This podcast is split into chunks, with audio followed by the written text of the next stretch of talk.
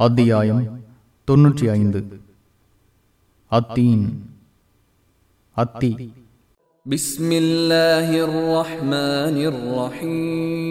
الرحيم அளவற்ற அருளாளனும் நிகரற்ற அன்புடையவனுமாகிய அல்லாஹுவின் பெயரால் والتين والزيتون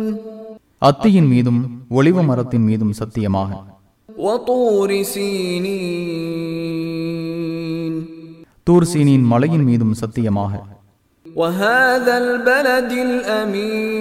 الأمين அபயமளிக்கும் இவ்வூர் மீதும் சத்தியமாக لقد خلقنا الإنسان في أحسن تقويم மனிதனை அழகிய வடிவில் படைத்தோம் ثم رددناه أسفل سافلين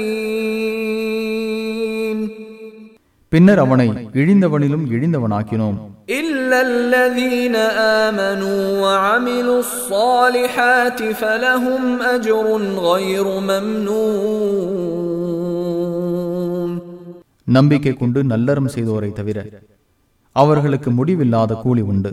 فما يكذبك بعد بالدين أليس الله بأحكم الحاكمين؟